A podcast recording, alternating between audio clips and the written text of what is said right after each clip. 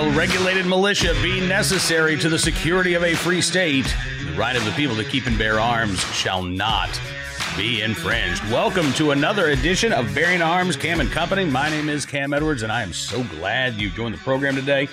Coming up in a, a matter of moments, we're going to be talking with Mr. Alan Gottlieb, the uh, founder and executive vice president of the Second Amendment Foundation. There's a lot to talk about uh, with Alan, uh, including what happened in the Lone Star State of Texas yesterday, where the legislature gave final approval to both constitutional carry and Second Amendment sanctuary legislation. This is absolutely huge news for the uh, Second Amendment community, not only in the state of Texas, but uh, really, I think each and every one of us uh, who are Second Amendment supporters should be thrilled uh, by uh, the actions of the Texas state legislature. This is going to have an impact, I think, on other states, given the the size of the state of Texas. You know, almost 10% of the U.S. population, now 28 million more Americans, going to be eligible uh, to uh, to to lawfully carry a firearm without having to get a government permission slip.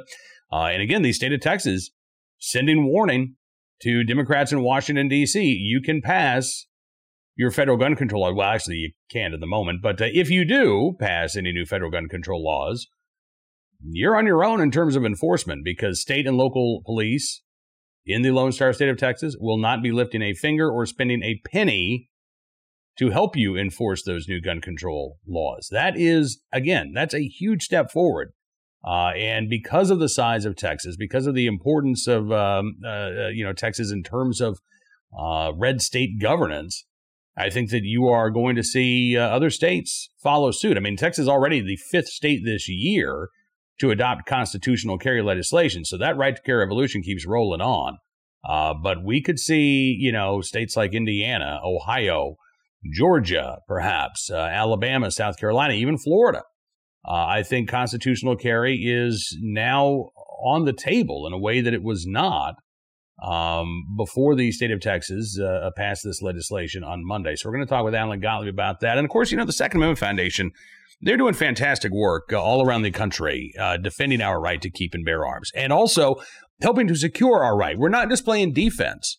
Clearly, uh, as we saw in the state of Texas yesterday, we are advancing the cause in states across the nation. And the Second Amendment Foundation is a huge part of that. If you want to join the organization and do your part to step up and protect and strengthen our right to keep and bear arms, there's an easy way to do so. All you have to do is text Join SAF to 474747. You become a Second Amendment first responder. You will get grassroots alerts. So when you've got pro gun bills or bad bills popping up in your state legislature, you'll know about them uh, and you can respond. You can talk to your lawmakers and say, hey, listen, I want you to support this. Hey, listen, you need to oppose this, and here's why. But you won't just be sitting on the couch.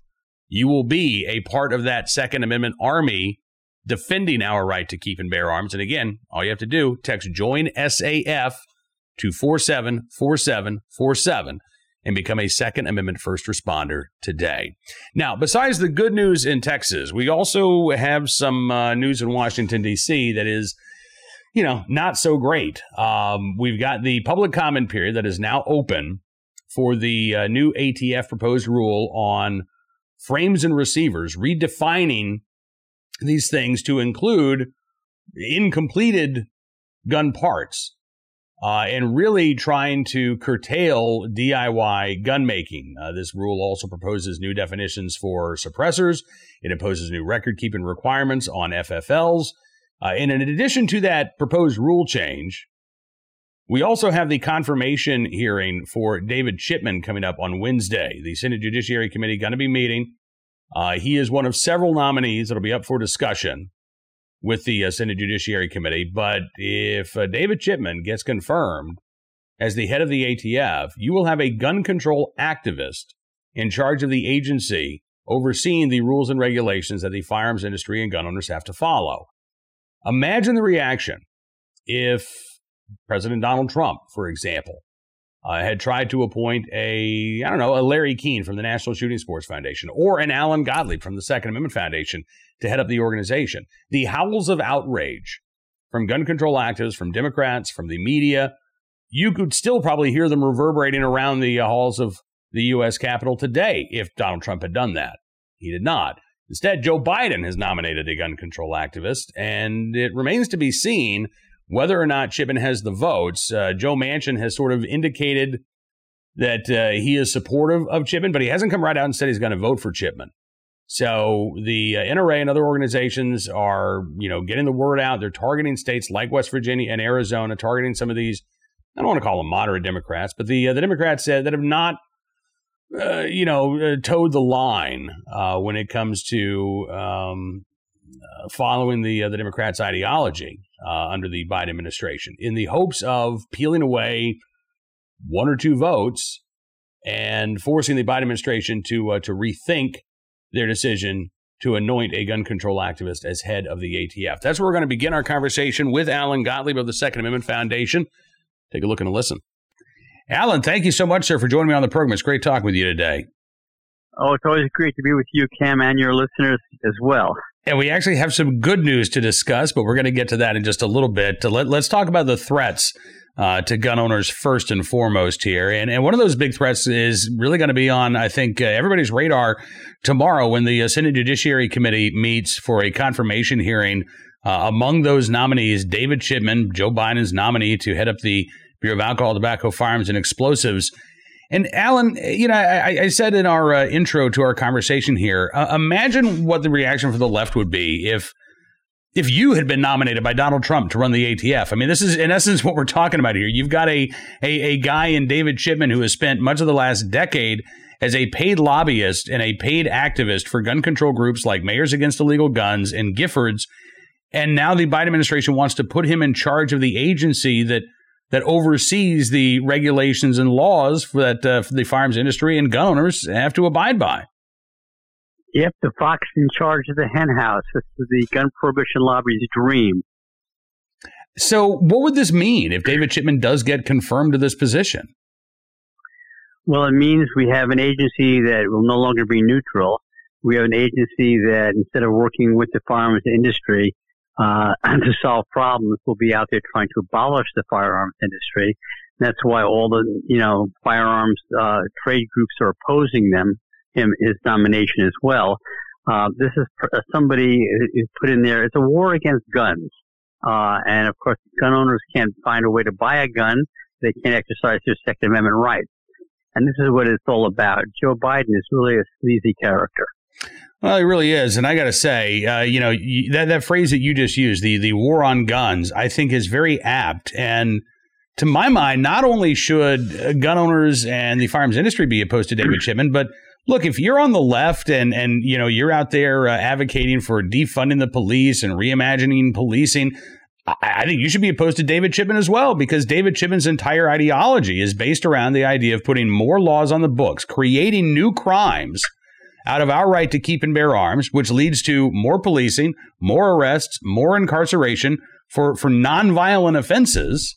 And if you believe that the criminal justice system and policing is inherently racist, well, then that means that disproportionately speaking, there are going to be more minorities put behind bars on these nonsensical uh, charges if David Chipman is in charge of the ATF. Well, you're 100% right, but unfortunately for us, the left in this country is very hypocritical. Yeah. And uh, as a result, it's a, it's a push against us. They don't realize how it can push back against them. That's absolutely right. Uh, and unfortunately, you know, I, I, I, wish that they were consistent, but clearly they're not. Uh, and I am guessing that a lot of them are just going to, uh, you know, swallow their hypocrisy and, uh, and, and vote to confirm David Chipman. But this is not a done deal, it sounds like. I mean, uh, you know, the, the 50 50 Senate means that the vote is going to be very close. I've not heard a single Republican uh, say that they are on board with uh, Chipman's nomination.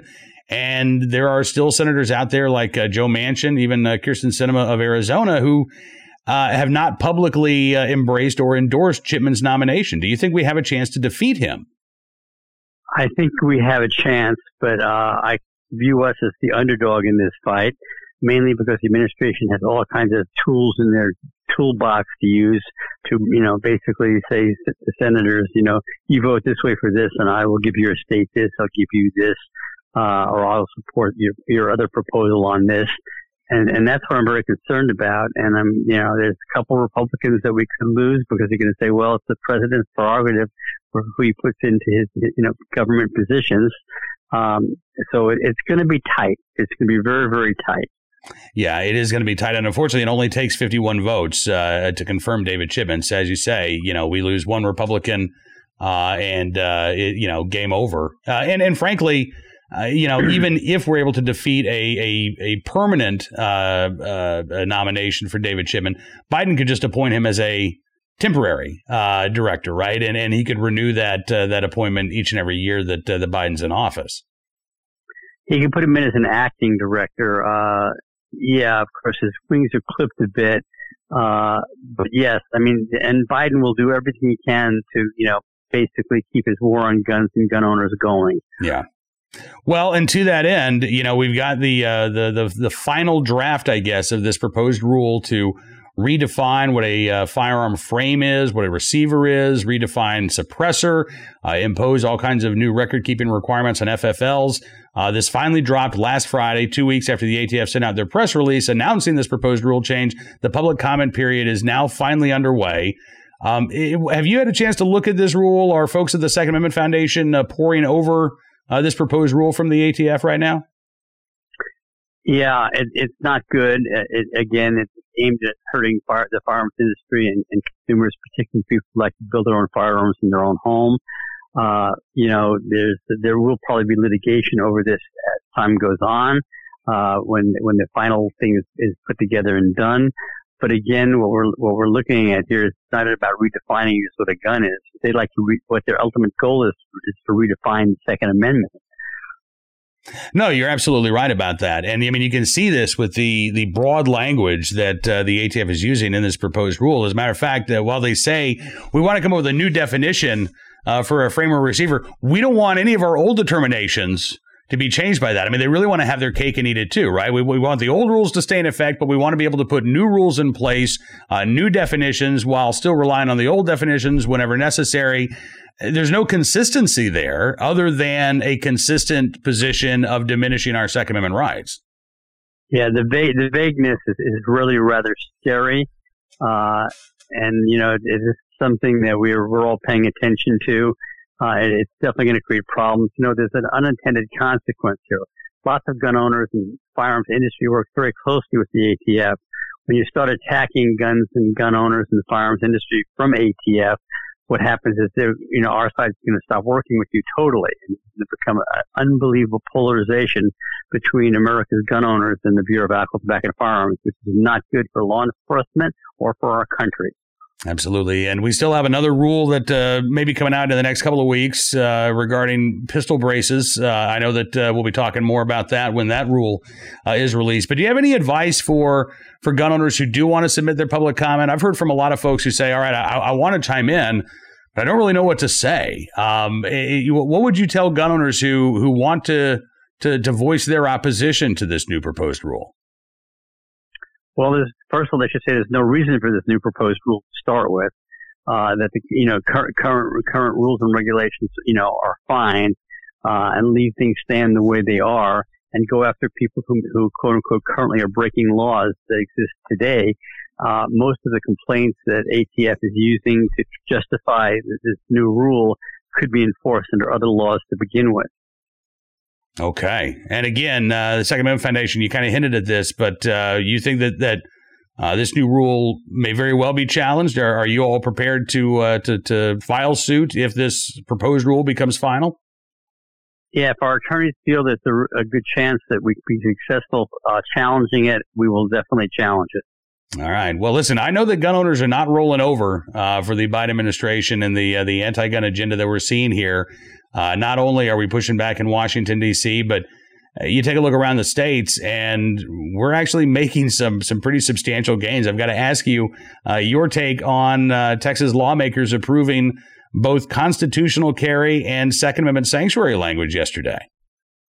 Well, I have a very big smile on my face. I mean, Texas is a major state, a large population center. You know, a significant percentage of Americans live in Texas. I am really glad we have a state that big coming out for both the sanctuary movement as well as constitutional carry. Uh, it bodes well for us. It's one state and many that have done it recently, and I think there'll be many more coming. You know, you talk about the size of the state of Texas, and I, I think you're right, and I, I, think that this will have an impact, don't you, on on states going forward? Like we saw in Indiana this year. The uh, the Indiana House passed a constitutional carry bill, but then the state Senate decided to sit on it. Now that Texas has become or will soon be the I believe the 21st constitutional carry state, does that put more positive peer pressure, so to speak, on on other red states like Indiana, Ohio, maybe even Georgia or Florida to uh, uh, to to hop on that right to carry uh, revolution bandwagon and adopt constitutional carry language as well? Yes, I, I really think it does, and I'm, I can not wait to get to the 26 states that we have a majority of the country. Uh, it, it bodes very well for us. All right. Uh, listen, Alan, as always, sir, it's a pleasure getting a chance to spend some time with you. Thank you so much for joining me on the program today. Always a pleasure, Cam. Thank you. You bet. Look forward to doing it again very soon. Alan Gottlieb with the Second Amendment Foundation here on Bearing Arms Cam and Company.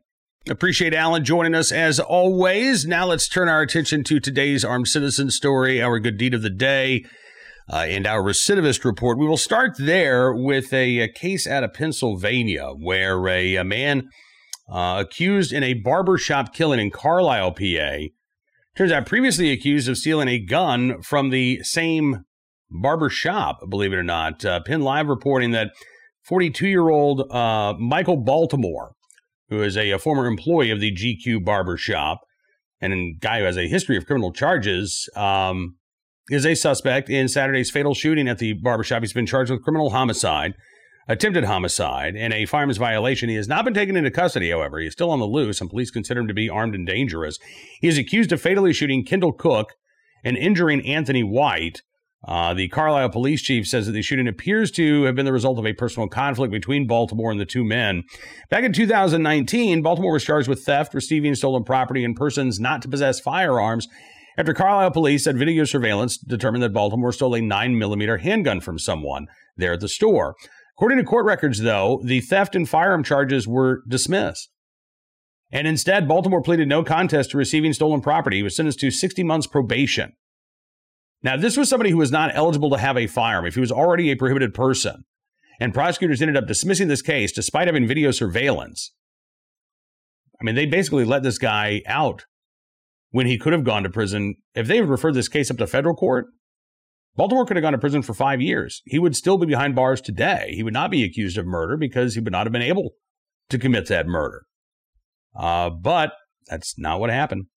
Uh, including, you know, by the way, th- th- there were other criminal charges that have occurred uh, with Baltimore since that arrest back in 2019, January 7th of this year. Baltimore charged with aggravated assault, strangulation, fleeing, and attempting to elude officers, terroristic threat, simple assault, and harassment after a domestic dispute in uh, Upper Allen Township, Pennsylvania. Uh, according to court records, you know, Baltimore was let out on bond. Uh, prior to this, Penn Live reports he has a history of cases in Dauphin County going back to 2007. Baltimore assaulted a man who was sent to the hospital for treatment of serious head and face injuries, uh, leading to charges of attempted homicide and aggravated assault. He um, was found guilty of aggravated assault in 2009, paroled in December of 2017. So he was already on parole when video surveillance caught him stealing a gun from this barbershop. And again, he was allowed to plead down to lesser charges, sentenced to probation. Uh, this is the revolving door of the criminal justice system. Meanwhile, you've got Governor Tom Wolf, who is demanding the passage of new gun control laws in the state of Pennsylvania uh, that could put people in prison for selling a gun, a rifle, to their neighbor without putting them through a background check. We don't need to be putting people in prison for nonviolent offenses that gun control activists dream up when we can't even put violent felons behind bars in the state of Pennsylvania. But you won't hear Governor Wolf talk about the case of Mr. Baltimore. No, no, no. He's far too busy pursuing your right to keep and bear arms and trying to restrict your Second Amendment rights. All right, uh, on to our armed citizen story of the day. Also, by the way, involving a uh, an attack at a barber shop. This time in California where the Press Enterprise reports that an ex employee stabbed two barbers in Riverside before he was shot to death by one of his intended victims. This was Friday evening. The uh, victims, according to police, suffered injuries that were not considered life threatening. The suspect, however, uh, is now deceased. On uh, Saturday, a sign posted to the front of the Carlos barbershop said, Our barbers are okay and safe, just healing today.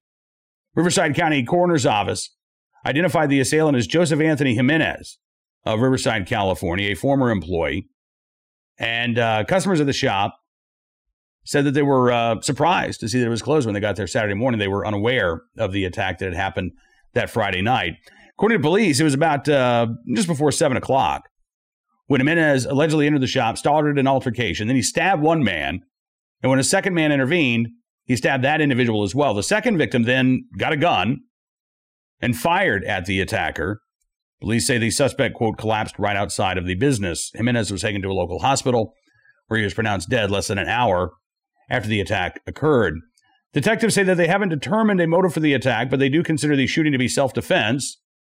I would hope so. I mean, I know it's California, they're very anti gun, but considering the individual who fired the fatal shot at Jimenez had already been stabbed by Jimenez, yeah, I would think that that would be considered a case of self defense, even in the uh, anti gun state of California.